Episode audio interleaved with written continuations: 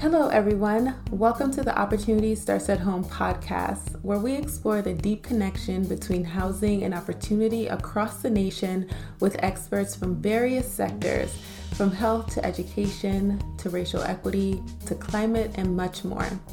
My name is Chantel Wilkinson. I am the campaign manager of the Opportunity Starts at Home campaign. The campaign is about bringing voices into housing advocacy that are not typical housing advocates and using these new partners to advance federal affordable housing policy. This campaign has come together at a critical moment, with housing advocates recognizing the crisis has reached enormous heights, and advocates and leaders in other sectors recognizing that fixing the housing crisis is instrumental to their own goals and priorities. Housing has an impact on our health, housing has an impact on our education, housing has an impact on our access to nutritious foods. Housing has played a major role in structural racism and discrimination, and we can go on and on. Our podcast episodes aim to deepen our understanding of housing and its spillover impacts, explore the substantial research out there, and we are bringing in the experts to chat about it. So, thank you for joining us today, and let's get into this episode. Hello, listeners, and welcome back to the podcast. My name is Chantel Wilkinson for those tuning into the show for the first time, and I am the campaign manager of Opportunity Starts at Home. I am thrilled to get into our discussion today, so let's get into this episode. To start, on Earth Day, the campaign released an issue brief that examines housing policy and environmental justice policy. The brief explores the connection between housing and the environment by taking a close look at the impacts of environmental injustices on housing stability, the history of environmental and housing policy and advocacy, and federal policy solutions to problems involving the intersections of the environment and housing. The issue brief will be linked in the description of this podcast, so please make sure to check it out if you have not done so already. Today, we are taking a closer look at the connection, and to help us, we are joined by Dr. Sabrina Johnson from the Natural Resources Defense Council.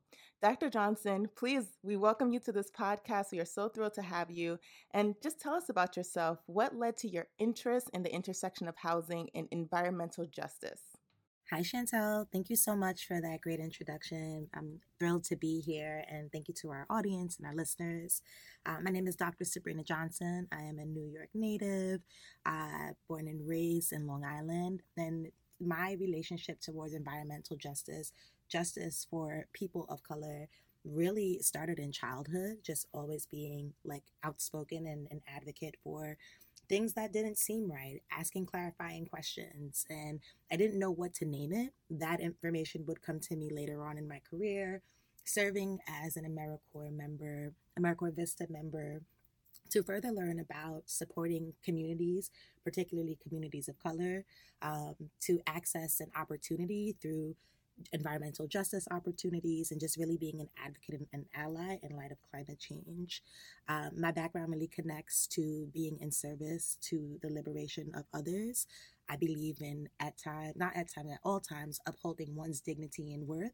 And I see the intersections of climate change, environmental racism, and the need to have a justice oriented approach for vulnerable communities to be seen, to be heard, and have access to resources. Yeah, I deeply connect to that as well. Um, I'm also a New York native, a Brooklyn native, and I was raised in affordable housing. So I, I deeply understand the issue, uh, deeply felt, you know, compelled as a, as a child to work in policy, um, to have that voice, to give voice to others, um, being in a place to help, um, just construct the policies that govern the way that we live but also truly understanding the foundation of housing and how important it is. And I think it's incredible that we're going to be having this conversation today about how environment connects to to the stuff that we care about um, because we're having such a, a national and societal conversation about it right now. So incredibly grateful to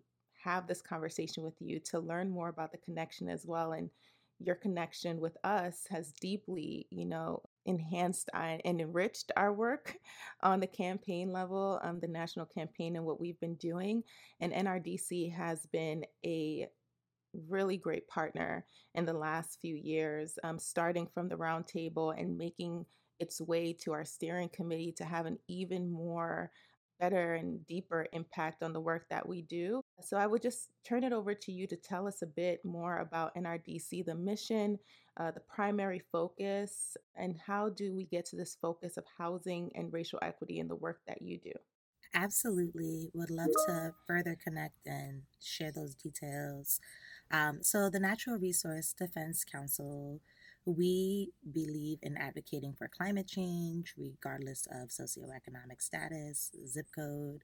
Um, all residents, all people have access to uh, safe and healthy housing and a safe climate that they don't have to recover from.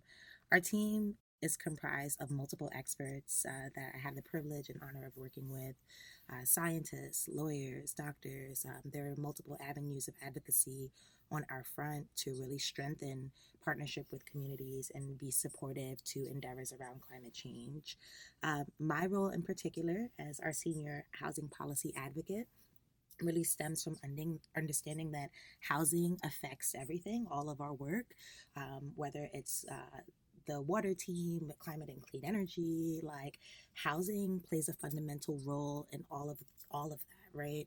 Um, so I was brought on to really strengthen the opportunity to advance uh, housing um, policy advocacy and really connect it at the community level, um, focusing focusing on the advocating for safe and humane environments, right?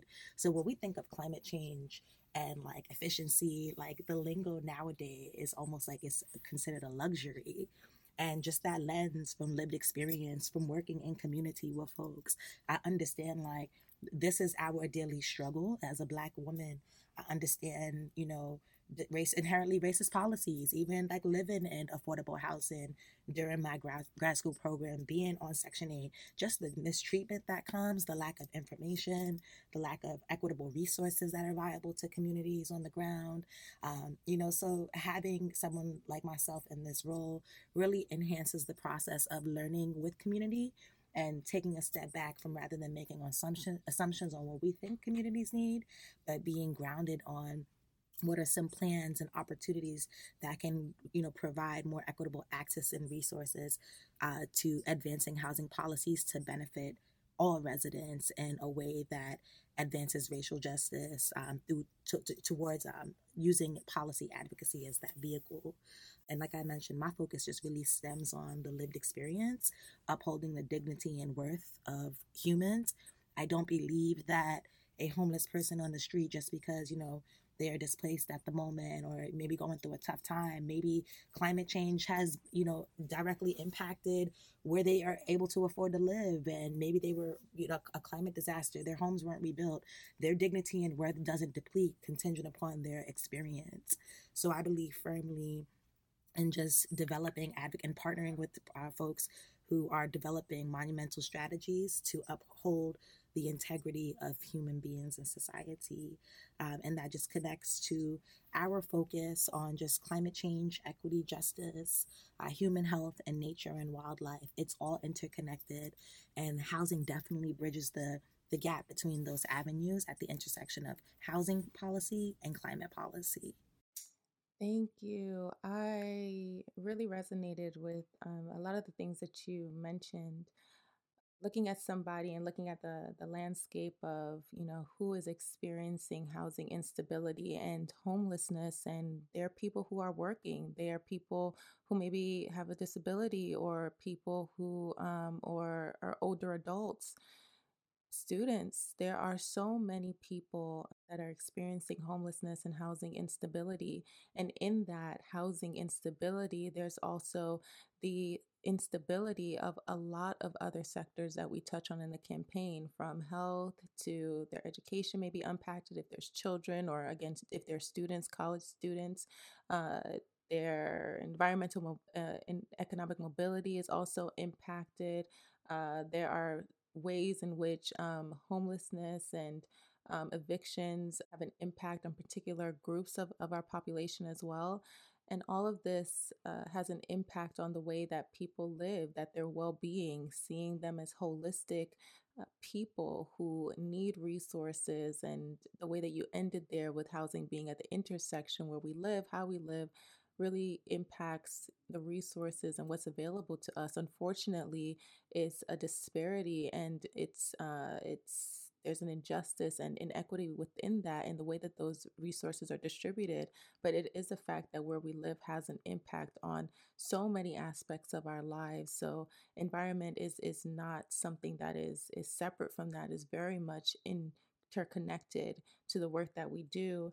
In recent years, we've seen a conversation around environmental justice, particularly this movement that is happening now, the advocates really raising their voices around the concerns about justice being a part of the ways that we look at policy um, in our in our country. So I just wanted to turn it over to you. If you can give us an idea, give us a almost paint the picture for us of the history of this environmental justice movement. How did it get started and what has it aimed to accomplish? Yeah, that's a really beautiful question. And I honestly admire the birth of the environmental justice movement. Um, so essentially, in the late 1970s, uh, it begins with Dollie Burwell, the Reverend Leon White, Reverend Benjamin Chavis Jr., and the UCC's Commission for Racial Justice, the United Church of Christ. And they served as that leading organization that is the force of the birth of the environmental justice movement essentially what was happening in Warren County. Um, the citizens were concerned and started to protest in North Carolina because there was a landfill in their county for disposal of toxic chemical substances, PCBs. And that was banned by Congress in 1979. But with that population, what we saw, the data, because the data always guides us, there were 62% of Black residents in that county and no other county, Chantel, in that state had a higher percentage of Black residents, and only a few other states, like 100 counties or so, could claim higher poverty rates. So we're seeing race, we're seeing class, and we're seeing um, we're seeing poverty, right? And we're seeing that um, people of color are disproportionately represented in who is taken, who is um, considered um, protected, a protected class. Um, so essentially, the placement of this landfill became regarded as an instance, like towards the term that we coined environmental racism, which referred, it was a phrase coined by Chavis which defines environmental racism as the unequal access to clean, a clean environment and a basic environmental resource based on one's race. And those were some of the considerations that we were seeing. The 62% of folks um, in that population, it, it, it, it just had a disproportionate impact on their lived experience. My research also guides us to when the dump tr- truck started rolling in in like mid September, um, it essentially they, they, it was a hazardous waste landfill in the small community of Afton. And during that time, residents and allies and like people like mobilized a movement because they were furious with the state. Um, they and they felt like the state had dismissed their concerns over the toxic chemicals, PCBs, leaching into their drinking waters, their supplies. Um, and at that point, they had stopped the trucks and they met them lying down on roads um, that were leading into the landfill and it was weeks about like six weeks of marches and you know nonviolent street protests. People just wanted to be seen.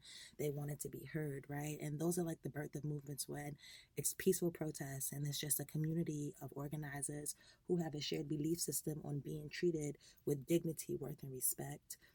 Um, although you know we did have we did have the process of people advocating for their rights and more than 500 people were arrested after the fact.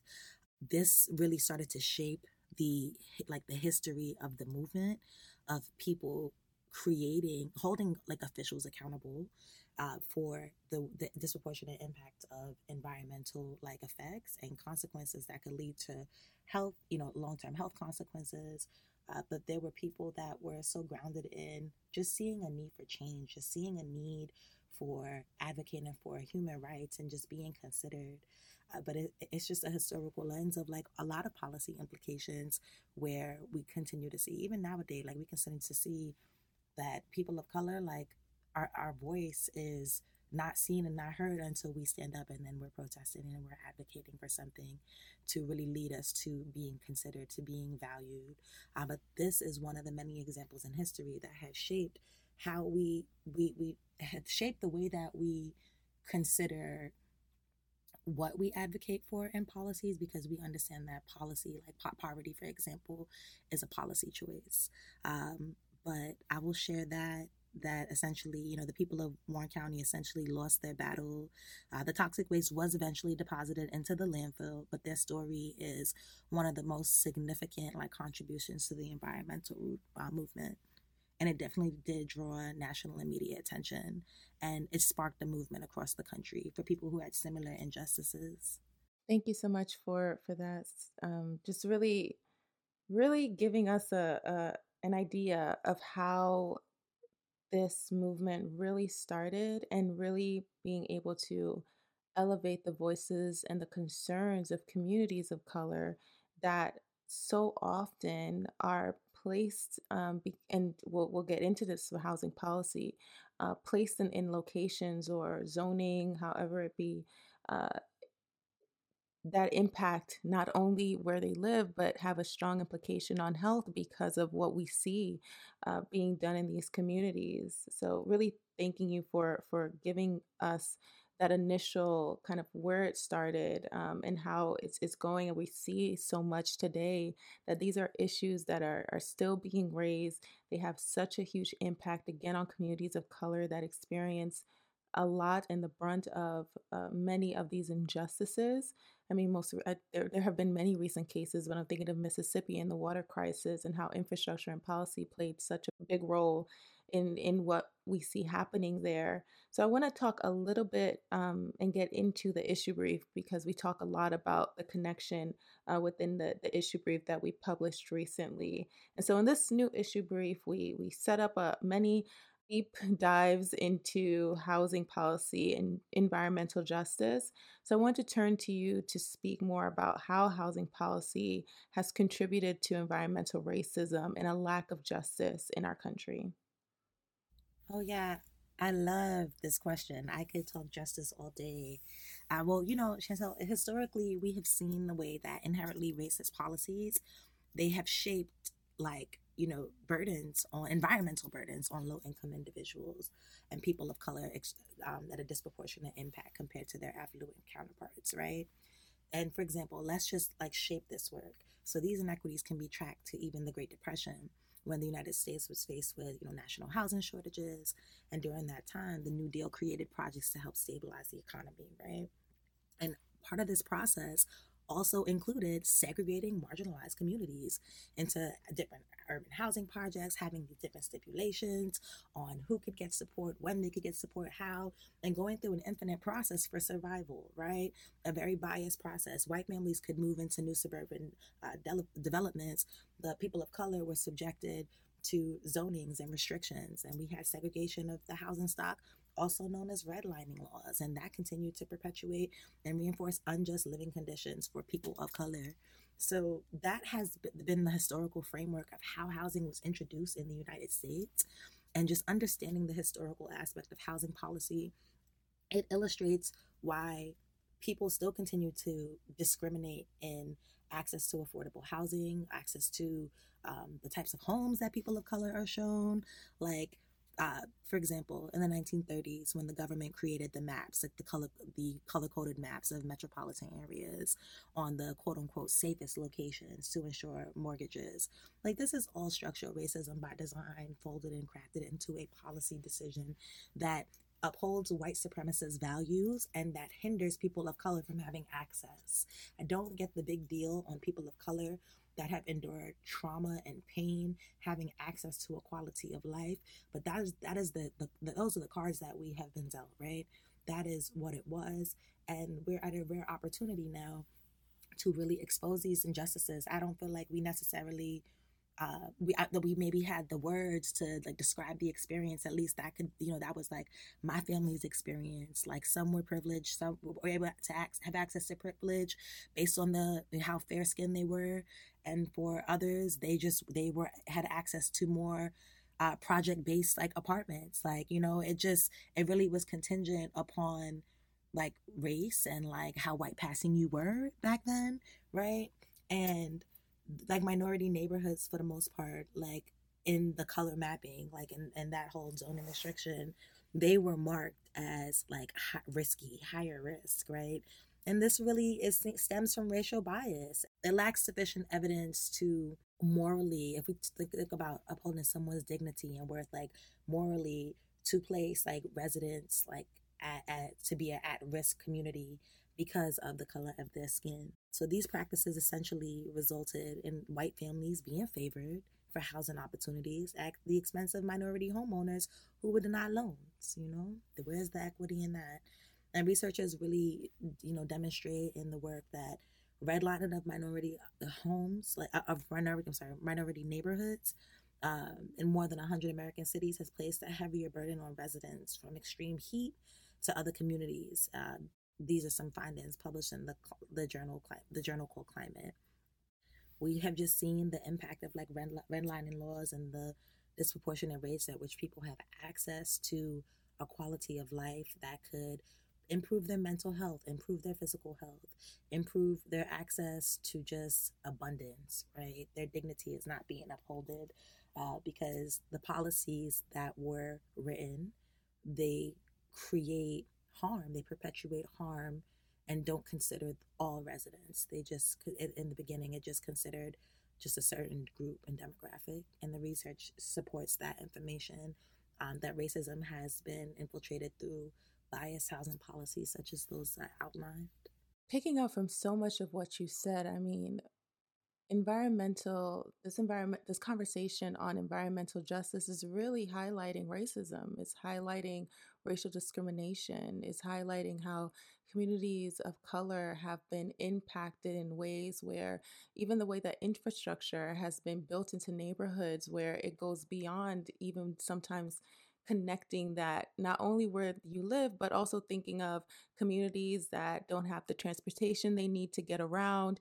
They can't get to work because of the way that their neighborhoods have been built up. Therefore, they can't get to the nearest stations or have access to very important highways, um, be able to uh, get clean water in many situations. In, in other situations, we're seeing pollution, we're seeing uh, toxic waste um, in, in communities of color color um, really being built on these racist policies that really targeted a group of people and we we have seen that historically and it's being perpetuated today and really being able to specify what these issues are and advocate for the policies that are equitable and really like you mentioned take in every single person um, every single being uh, and really really attributing what is that that these communities, the communities that we speak of that are so so deep to both of us as as black women it's it's hard to have to advocate for the value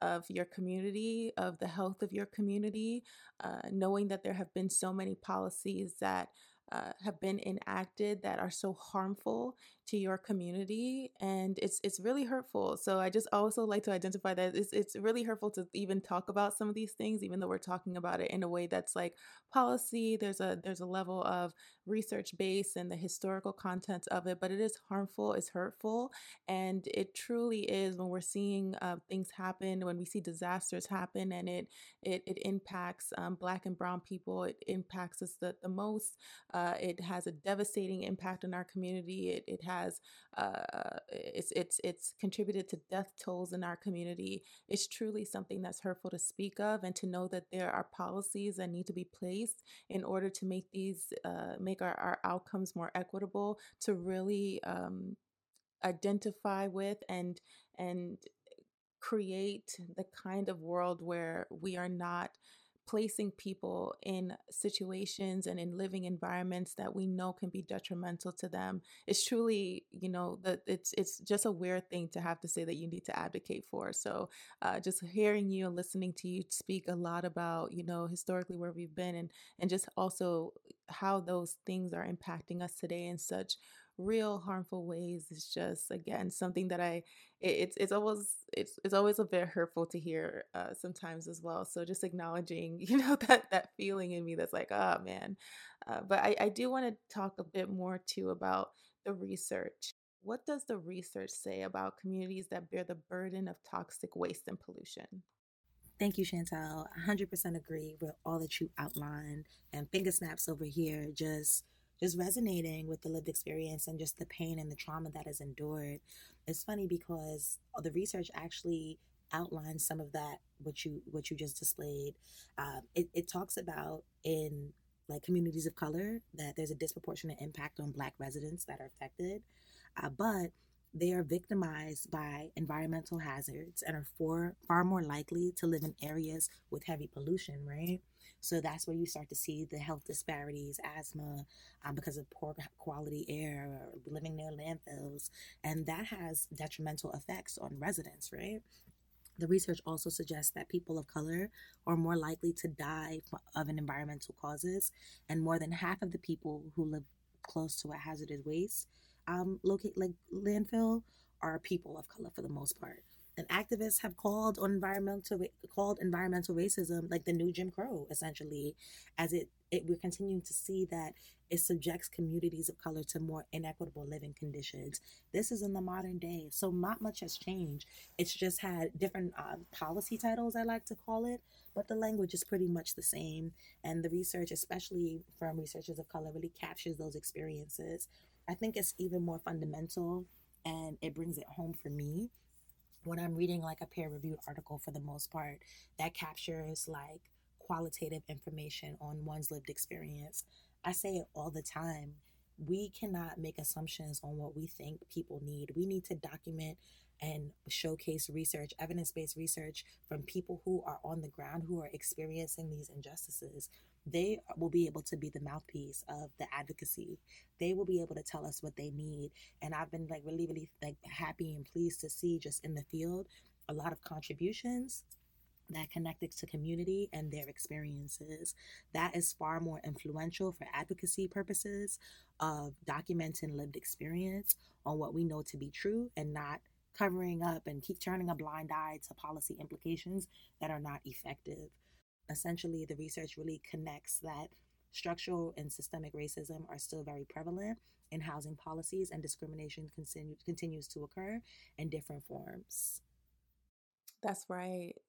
That part about policies not really being effective or, or really just being effective for a group of people and leaving a completely other group of uh, group of people out of the picture and that historically being black communities and black people experiencing this burden and experiencing these health challenges that come with this this burden um, that is a risk to our lives. So it's it's incredibly important. It is important doesn't even sound like the right word to use but it's the one that's coming to mind right now. But we have to look at things with a racial equity lens. We have to know how our policies impact every single group of people and it must be equitable and we have to be intentional about the ways that we we go about it the way that policy is written the process in which policy is implemented we need a lens that is a racial equity lens that really uh, eliminates this harm, this trauma that is placed on Black communities that, again, hold the, the, the brunt of of what we talk about when we're talking about these injustices. So, thank you so much for that. And I, I want to talk about a topic that a lot of people hear in the news has been something that has been elevated, I think, in the last few years. I'm kind of trying to pinpoint where, but I just feel like the minute you say climate change, people know what you're talking about. It's been in the news, it's something that resonates with a lot of people at this time. So, more and more attention has been placed on climate change, the threat of climate change, especially in the ways that it relates to extreme temperatures and rising frequency of natural disasters. So, how does this climate change intersect with environmental justice? That is such a great question. Uh, there are a multitude of ways that climate change intersects with environmental justice. Environmental justice is an act of liberation, right? It is an act of having, you know, just demanding like our dignity and worth be upheld and in light of some of the natural disasters that are occurring. And let's be real about it climate change exists because of racism.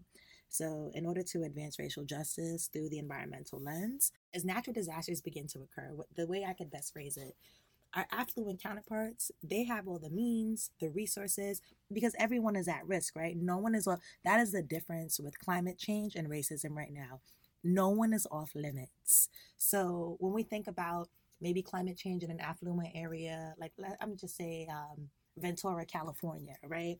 Beautiful area, houses are on the hills, but the foundations are unstable if you get all that rain. So recently, we saw a lot of uh, people filing claims through insurances because of like mudslides. Some were covered, some were not. But that was an example of like climate change affecting someone where it's like your power and privilege can't necessarily um, take you, you know, escape the problems at large, right? So if we had a more justice oriented approach to consider, what about people who live in surrounding boroughs and neighborhoods, or even in that space where they're just homeless? What happens to them when these natural disasters occur? They're just left in limbo? Like, no, we need to create a space, right, to have more equitable access because we all are are impacted by climate change and money cannot just simply solve a problem. It can elevate your resources and and can you know maybe get you like a, a hotel in a, a, nearby town that is not directly affected that day. But when you go back to real life you still have these problems right? You still have the impact of disasters. When is your home going to be rebuilt? And people in like lower income communities that are reliant on on government they're reliant on landlords you know the tenants that are reliant on other folks to you know support with their with the the direct impact they don't necessarily have the wealth of, of knowledge at times or resources to achieve the same outcomes as our affluent counterparts. So I feel like climate change just gives us a, a, an opportunity to really come together to build as a community, to build more equitable and viable resources that are sustainable, that can again uphold one's dignity and worth. Uh, but we're seeing like, you know, m- money can't just solve the, the problem. We we have to actually work together to ha- uphold more justice oriented approaches. And when I think of justice, I think of everyone having access and be, having a seat at the table, but centering the experiences of those who have been um, left behind historically. Those are my thoughts.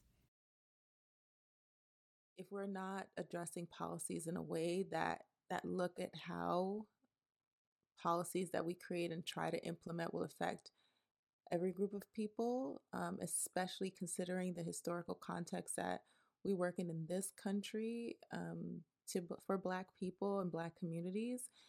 We're intentionally going about creating the same type of outcomes that we are trying to or, or say that we're trying to prevent so the voices around creating justice in our system creating equity in our system has been something that we've advocated for forever uh, and now I think that we're we're not it's not a it's not a new voice. It's not a new conversation, but there has been I want to say picking up steam and picking up strength um, throughout the ways that we we advocate and hopefully because sometimes I have this conversation i think to myself like how long are we going to have to advocate before we really do see the solutions that we we want to see and the significant transformational change that we do want to see? But um, we also need to make sure that we're keeping that voice strong and and make sure that we're we're, we're people who are passionate about doing this work and being those voices in the places and spaces that we need to to push that kind of change forward so just thank you so much for for sharing all that you have the research that you've shared with us today uh, the historical context that you shared with us today i want to pivot a bit to what we're actually seeing in terms of policy a bit about the campaign. I mean, folks uh, who tune into the podcast may be familiar and I want to say in, in every episode we kind of touch a bit on the policy agenda, but for the for the campaign policy agenda, it's a very forward-looking, very ambitious and, uh, agenda to really increase housing, the supply of housing, uh, to increase and expand resources such as vouchers or renters tax credit to help renters, uh, and also talking about a way to help those that might uh, be experiencing housing instability because of an unexpected shock. So it's a very broad bucket of items um, and is built that way in order to bring in more groups into the campaign because it's a very diverse coalition of partners. And we know that each and every single one of our partners are working very specifically in their issue area. So keeping it as broad as we can, but really talking about the big buckets of housing uh, supply and demand uh, and prevention tactics that will really help people, especially those experiencing uh, that that have the lowest incomes and experiencing the most housing instability, helping really those people to stabilize um, in their housing. So I wanted to turn over to you. There's there's still a lot of work to do regarding federal policy around environmental justice and housing policy. So, what are some policies or areas of focus that are most urgent to you in these domains? Yeah, that's a really great question. It's a great opportunity to talk about like why housing justice is so fundamental. I'm actually undergoing a process in the institution um, to develop a housing justice strategy. And here's why. And then I'll list the types of policy advocacies that I feel like are groundbreaking and fundamental at this time. Affordable housing, we understand that there is a shortage right now. So we definitely should be advocating for more affordable housing and safe environments, right?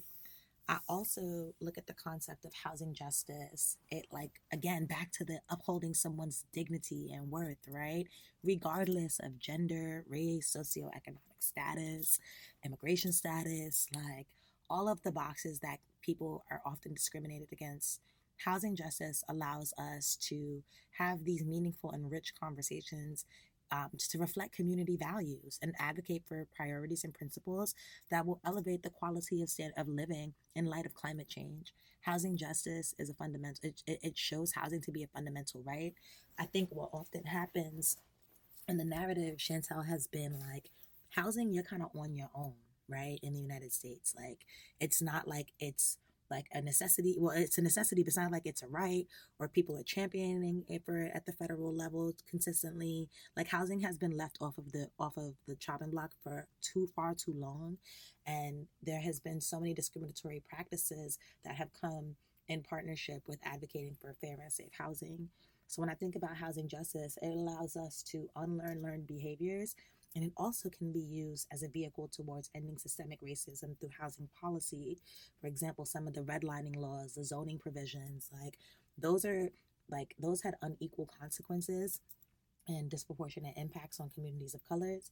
But housing justice allows us to navigate the conversation in a research based way that promotes the dignity and worth of all all residents, regardless of their status.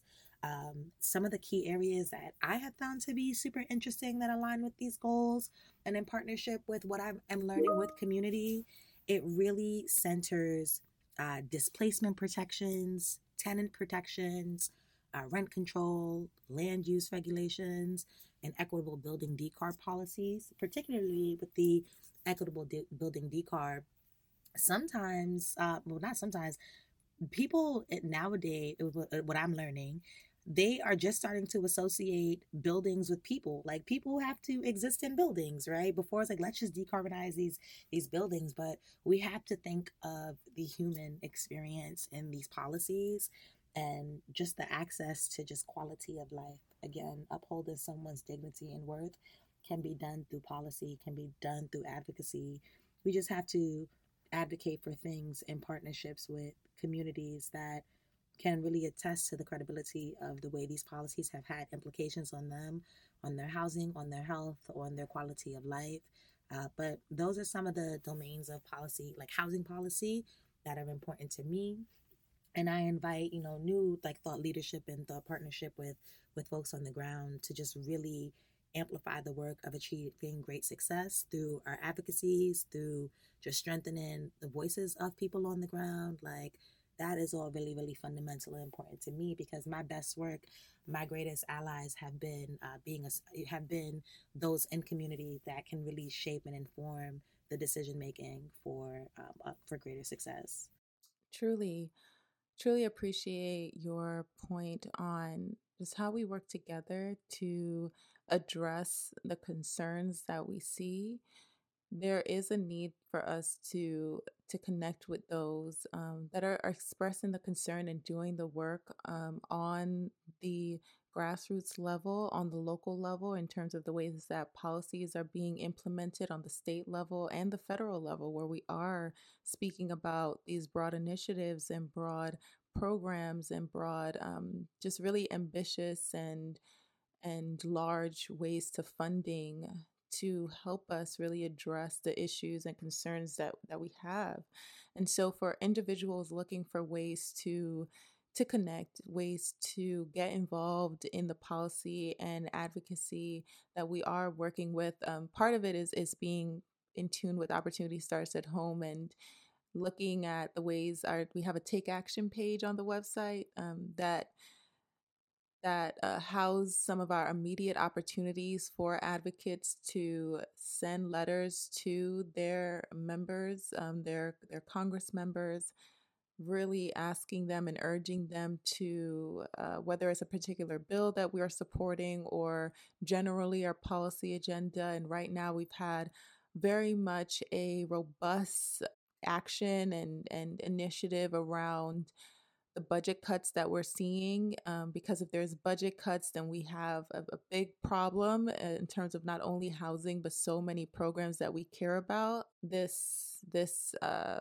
very pervasive way of capping spending uh, will impact us not not just in this budget but will also impact us uh, in budgets moving forward so that's something that the campaign and, and our partners have really been uh, mobilizing around in order to uh, make sure that that is not something that is happening. But also, there are, are bills this year that we've been advocating behind. And uh, again, to keep up to date with all of those things, um, be a subscriber to Opportunity Starts at Home and, and go to our website and find more information. Um, but wanting to also pivot it over to you, Dr. Johnson, about what can individuals do to contribute to policy change in this area and how can they support the work that that you're doing in their communities yeah that's that's great i think the first for starters if this resonates this podcast resonates with you um, the first step will be to keep in touch um, on our nrdc page um, there are multiple opportunities uh, to get involved um, if there's a very specific interest in connecting with me in the housing policy landscape, please feel free to connect with me via the NRDC page um, on my home or my profile, um, and I'm happy to further explore. Uh, but in your community in general, outside of just like NRDC, there are there are multiple ways to give back, to volunteer, to just if you want to have a, a positive impact on environmental change, like you can start, you know by recycling. You can start by spreading the word. You can start start by educating yourself with proper incredible resources. And I have a list um, to share with you all in a moment um, to really expand your your, your world and, and take you out of comfort zones. I think that's the most fundamental thing is education.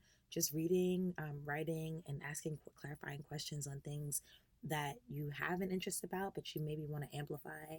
Um, but to su- support the the work, I think it's just really informing someone else with credible knowledge. Like each one teach one is always the best advice that I have for folks that are interested in staying connected in this movement.